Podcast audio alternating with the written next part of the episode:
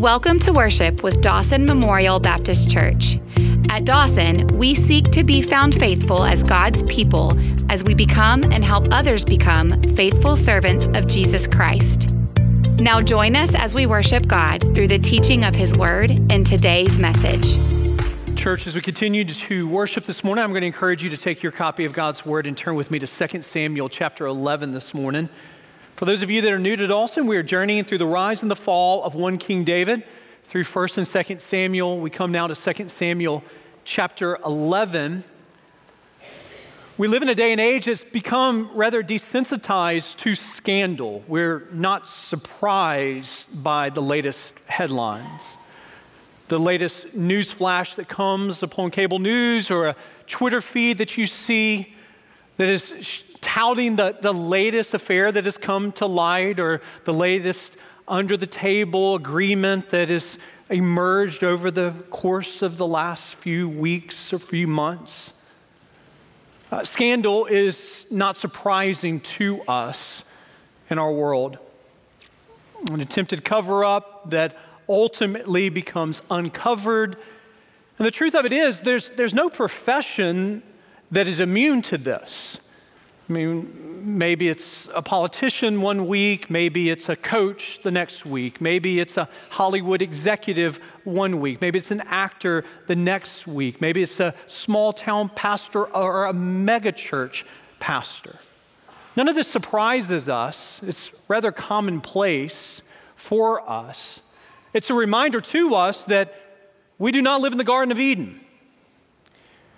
And the writer of that famous hymn was right. We are prone to wander, we are prone to leave the God that we love.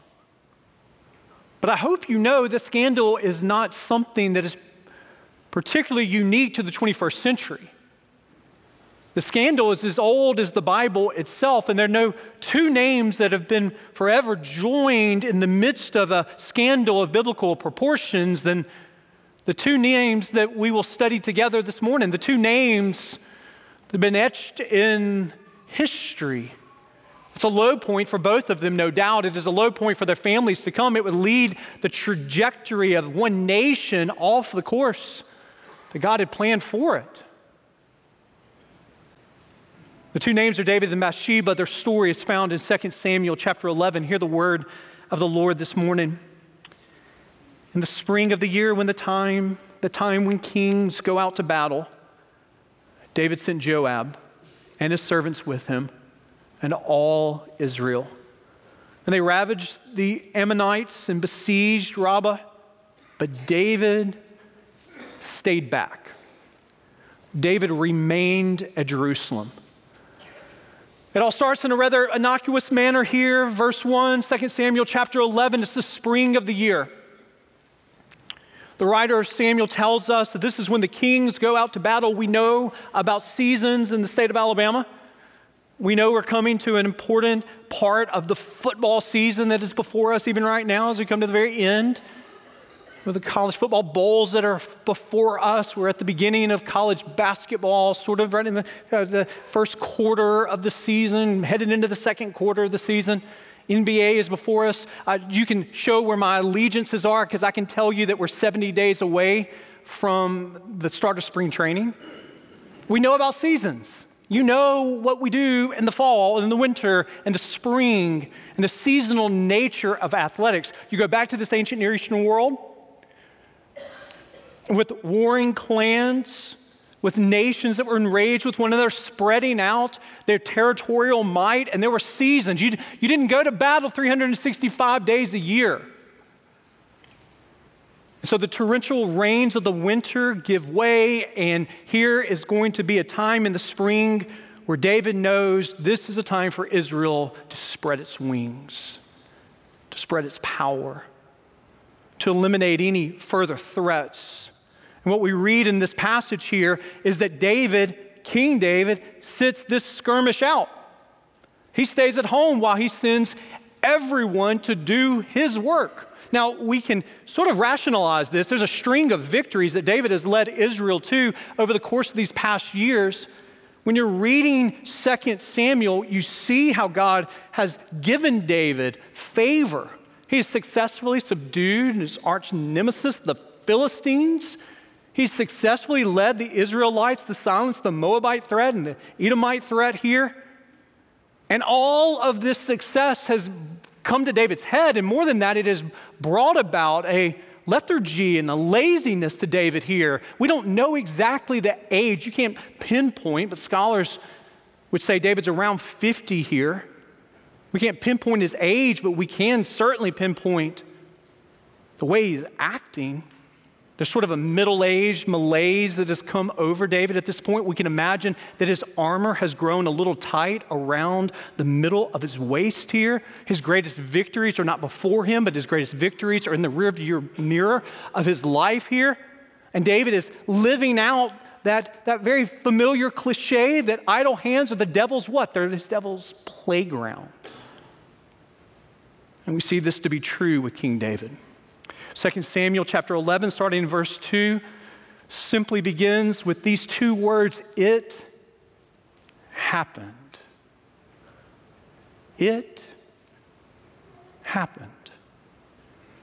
Late one afternoon, when David arose from his couch and was walking on the roof of the king's house, that he saw from the roof a woman bathing, and the woman was very beautiful. And David sent and inquired about the woman. And one said, Is not this Bathsheba, the daughter of Eliam, the wife of Uriah the Hittite? So David sent messengers and took her, and she came to him, and he lay with her. And she had been purifying herself from her uncleanness. Then she returned to her house, and the woman conceived, and she sent and told David, I am pregnant. The entire sordid affair plays out in just four short verses. David wakes from an afternoon siesta that stretches out late into the afternoon here. He goes to the rooftop of the palace. He's got a panoramic view of all of his kingdom and what a kingdom it has become. Israel is united, Israel is secure, Jerusalem is the capital, there's economic success, David has never been at a place of more acclaim and more security, more power, more position, more prestige. But in this moment, what does he do with his power? He gazes upon this woman. We know her to be Bathsheba.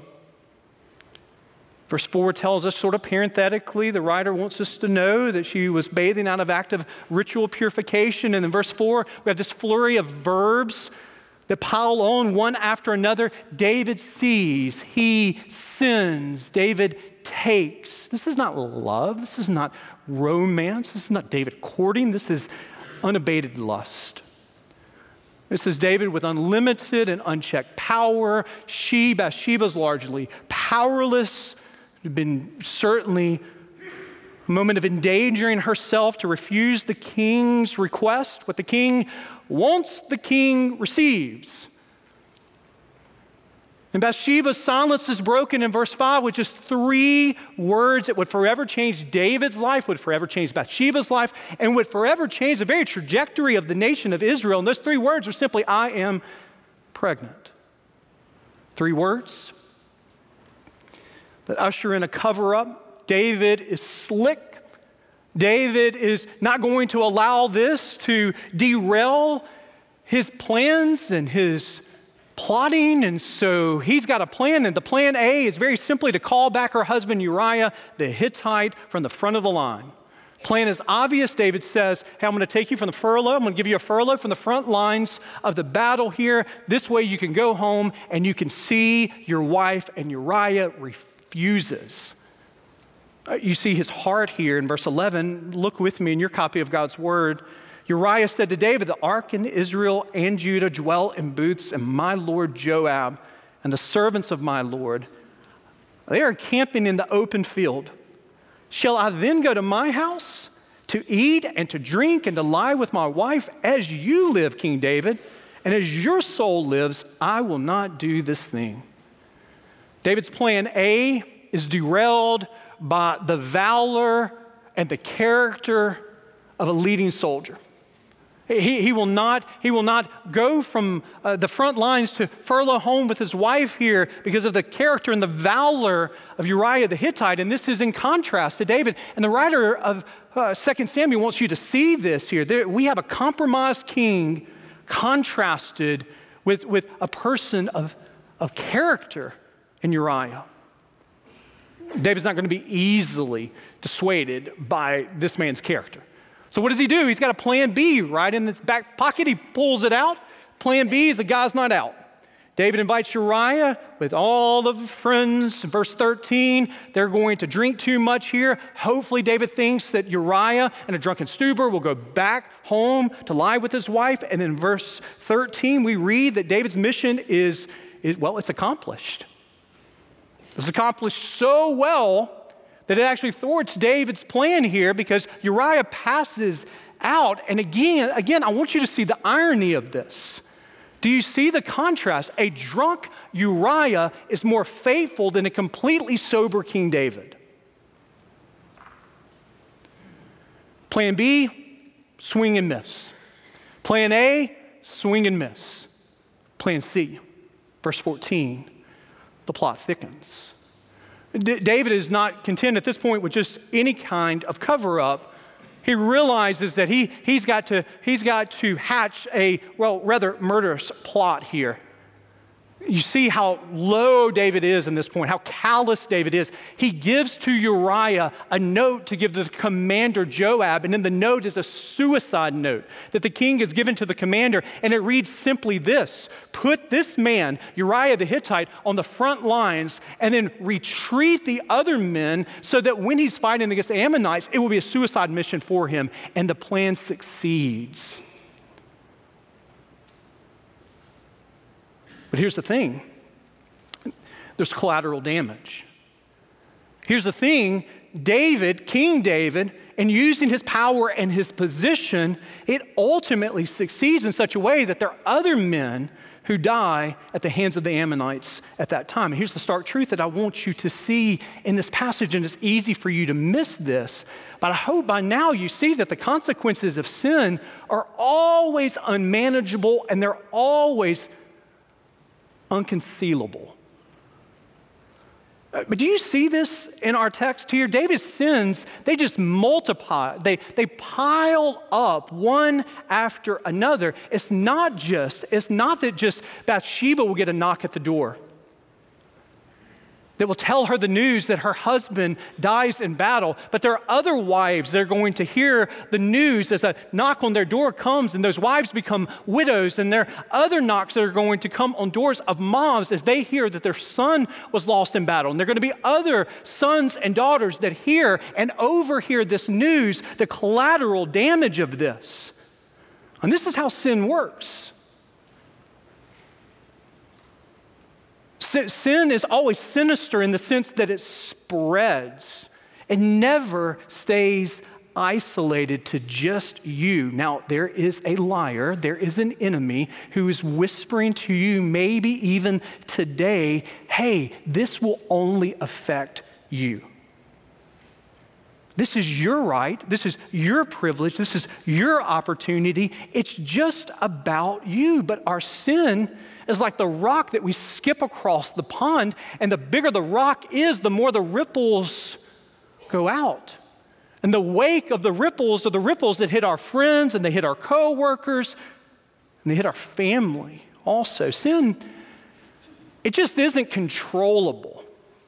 Sin isn't manageable. David's laziness ends into, uh, moves into a misuse of his power, and this misuse of his power means that he has the opportunity to take advantage of Bathsheba. That leads to a murderous plot, and it ultimately ends in this mass murder execution here. And you, you might be tempted to believe the lie that you can control this. You, you might be under the illusion here this morning I, I, I'm smarter. I'm sophisticated in the way that I can control the fallout of my sin. I, have got a management plan to control the fallout of the decisions that I will dare believe only affect me. And maybe you are right for a day. I give it. Maybe you're right for a week. Maybe you can control and conceal for months, maybe even years, but do not miss this. What is hidden in the dark eventually seeps out of the cracks of your life into the light of day. There's always fallout, there's always ripples. From this point forward, there's an unraveling that occurs in David's life. There's an unraveling that occurs in Bathsheba's life. There's an unraveling that occurs in the nation of Israel. The family is going to be torn because of these decisions. There will be a newborn son that dies. There will be children that will rebel. All of the consequences of this are, are not manageable by the most powerful person in all of Israel, King David. He is sending people, he is demanding of people, but even the most powerless person in the whole kingdom is, is the most powerful person is powerless in the face of the consequences of a sin. And sin is, is it's a siren song. It overpromises and it always underdelivers for us. It promises to you that it is an old friend that will give you consequence free destination ahead of you. But sin, my friends, has an enormous capacity to destroy. Uh, sin is always a thief. Don't be deluded by this. Sin always steals from us in the present. It steals from us peace. It steals from us joy. But more than that, it is a thief, not just for the present, but the future.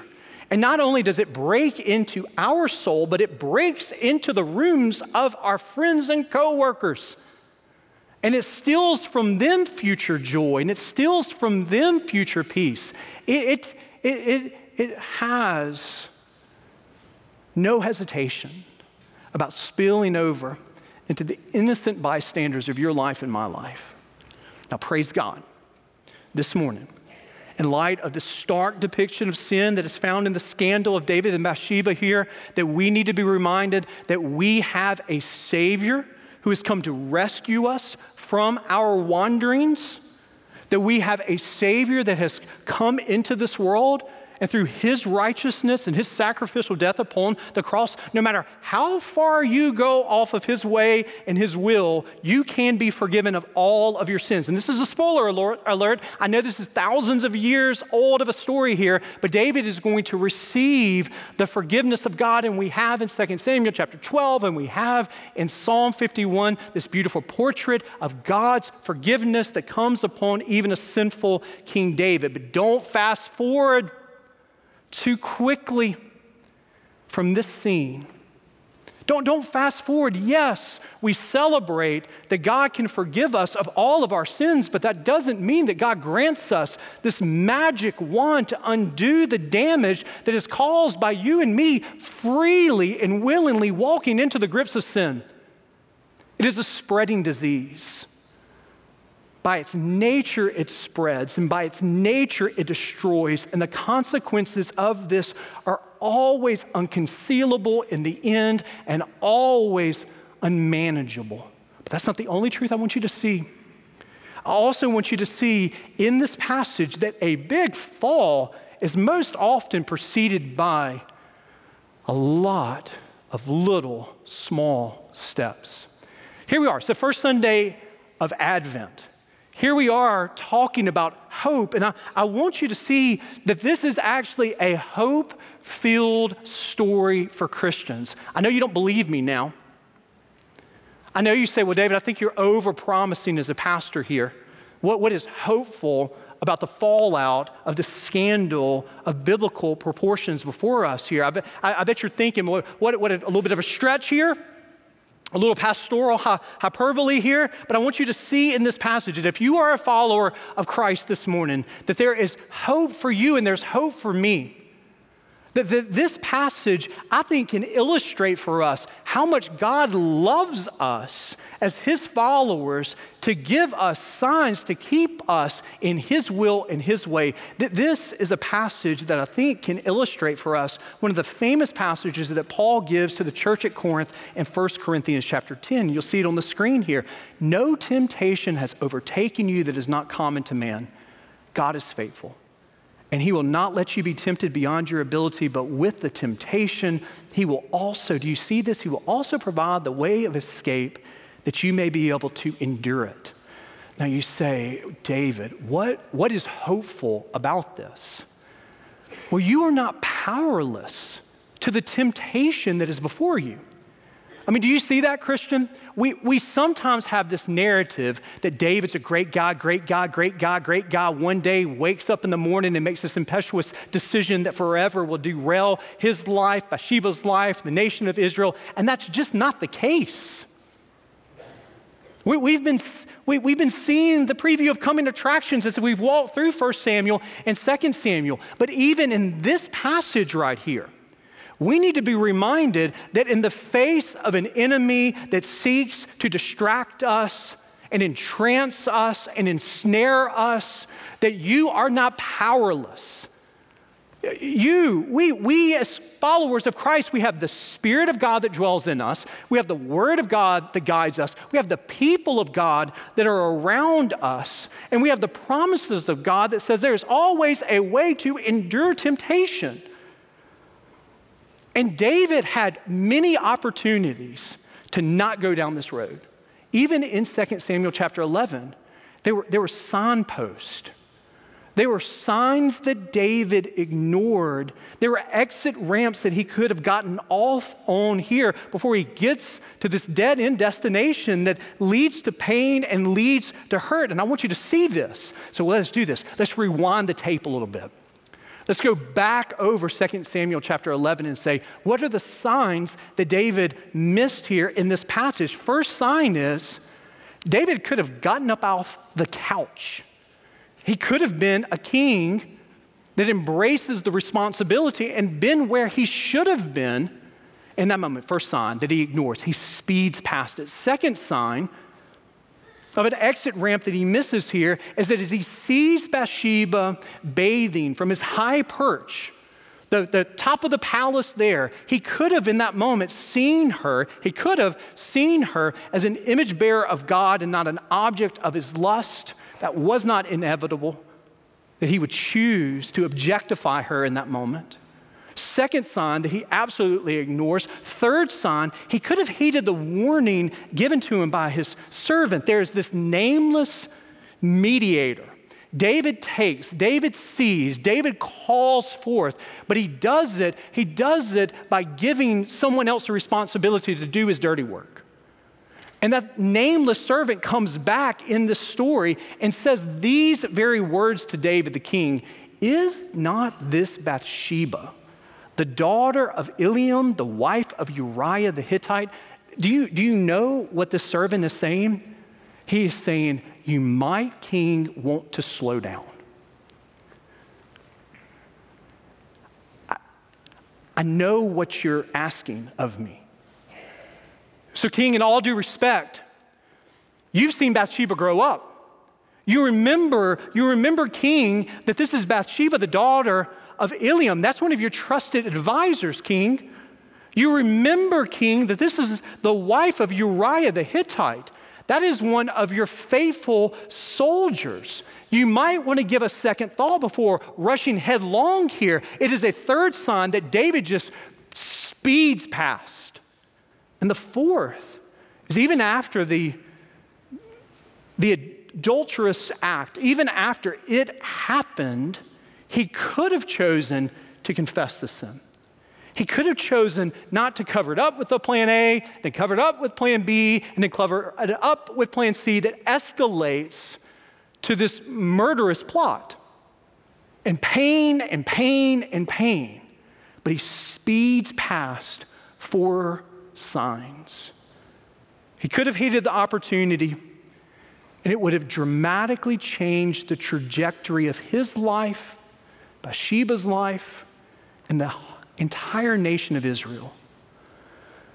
David just didn't fall into this. And you don't either. I don't either. There's always another way. And God loves you and He loves me. He loves us enough to give us a way of escape.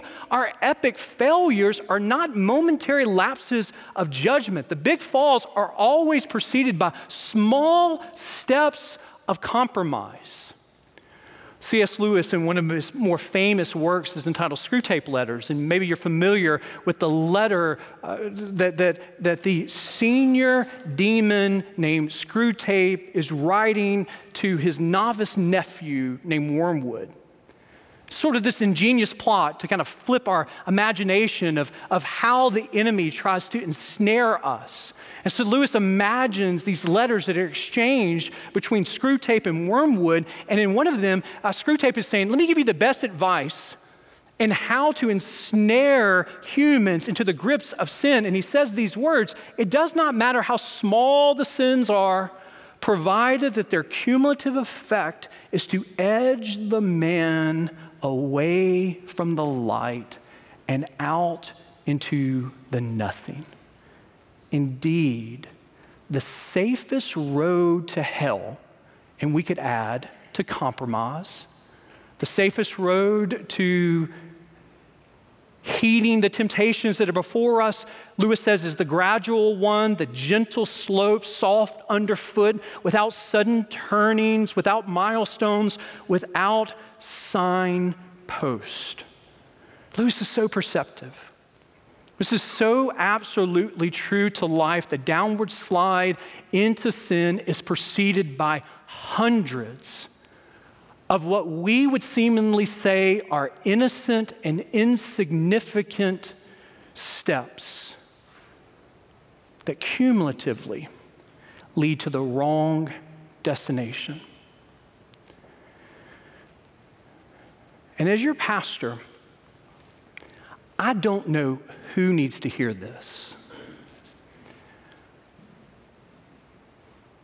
But I'm almost certain someone does. I'm almost certain that there's someone at the precipice of justifying a decision that will have, it will have life altering ramifications for you and the people that you love and the people that you don't know that are going to come behind you and you're standing at the precipice. And it is a precipice that you have made uh, hundreds of decisions to get to this place here.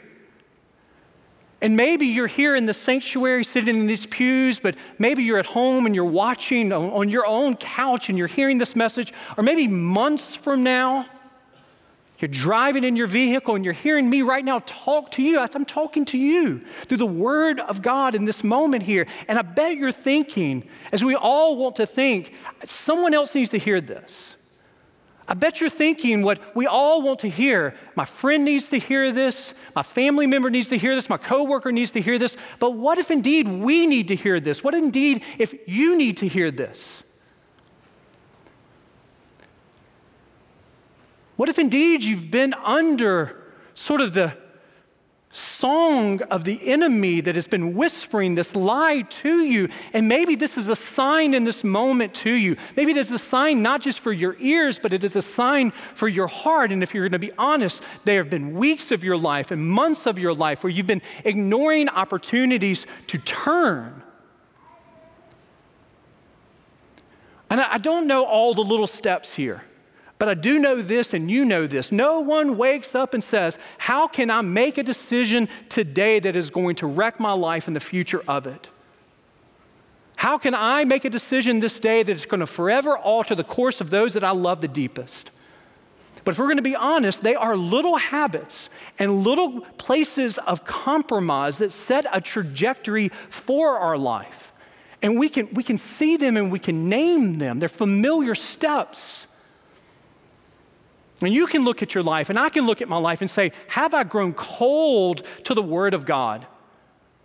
Are there these elongated stretches of just absolute prayerlessness in my life? Or am I increasingly secretive? Am I increasingly isolated? Is there a laziness that's not who I am? It's not who you are, but you see it sort of creeping in to your work. You see it creeping in to your spiritual life and even those relationships that are closest to you. You find yourself checked out and wanting to check out. You find yourself mindlessly wandering and removed at times from the responsibility here. And other times you, you find yourself going there, envisioning, thinking, plotting, planning.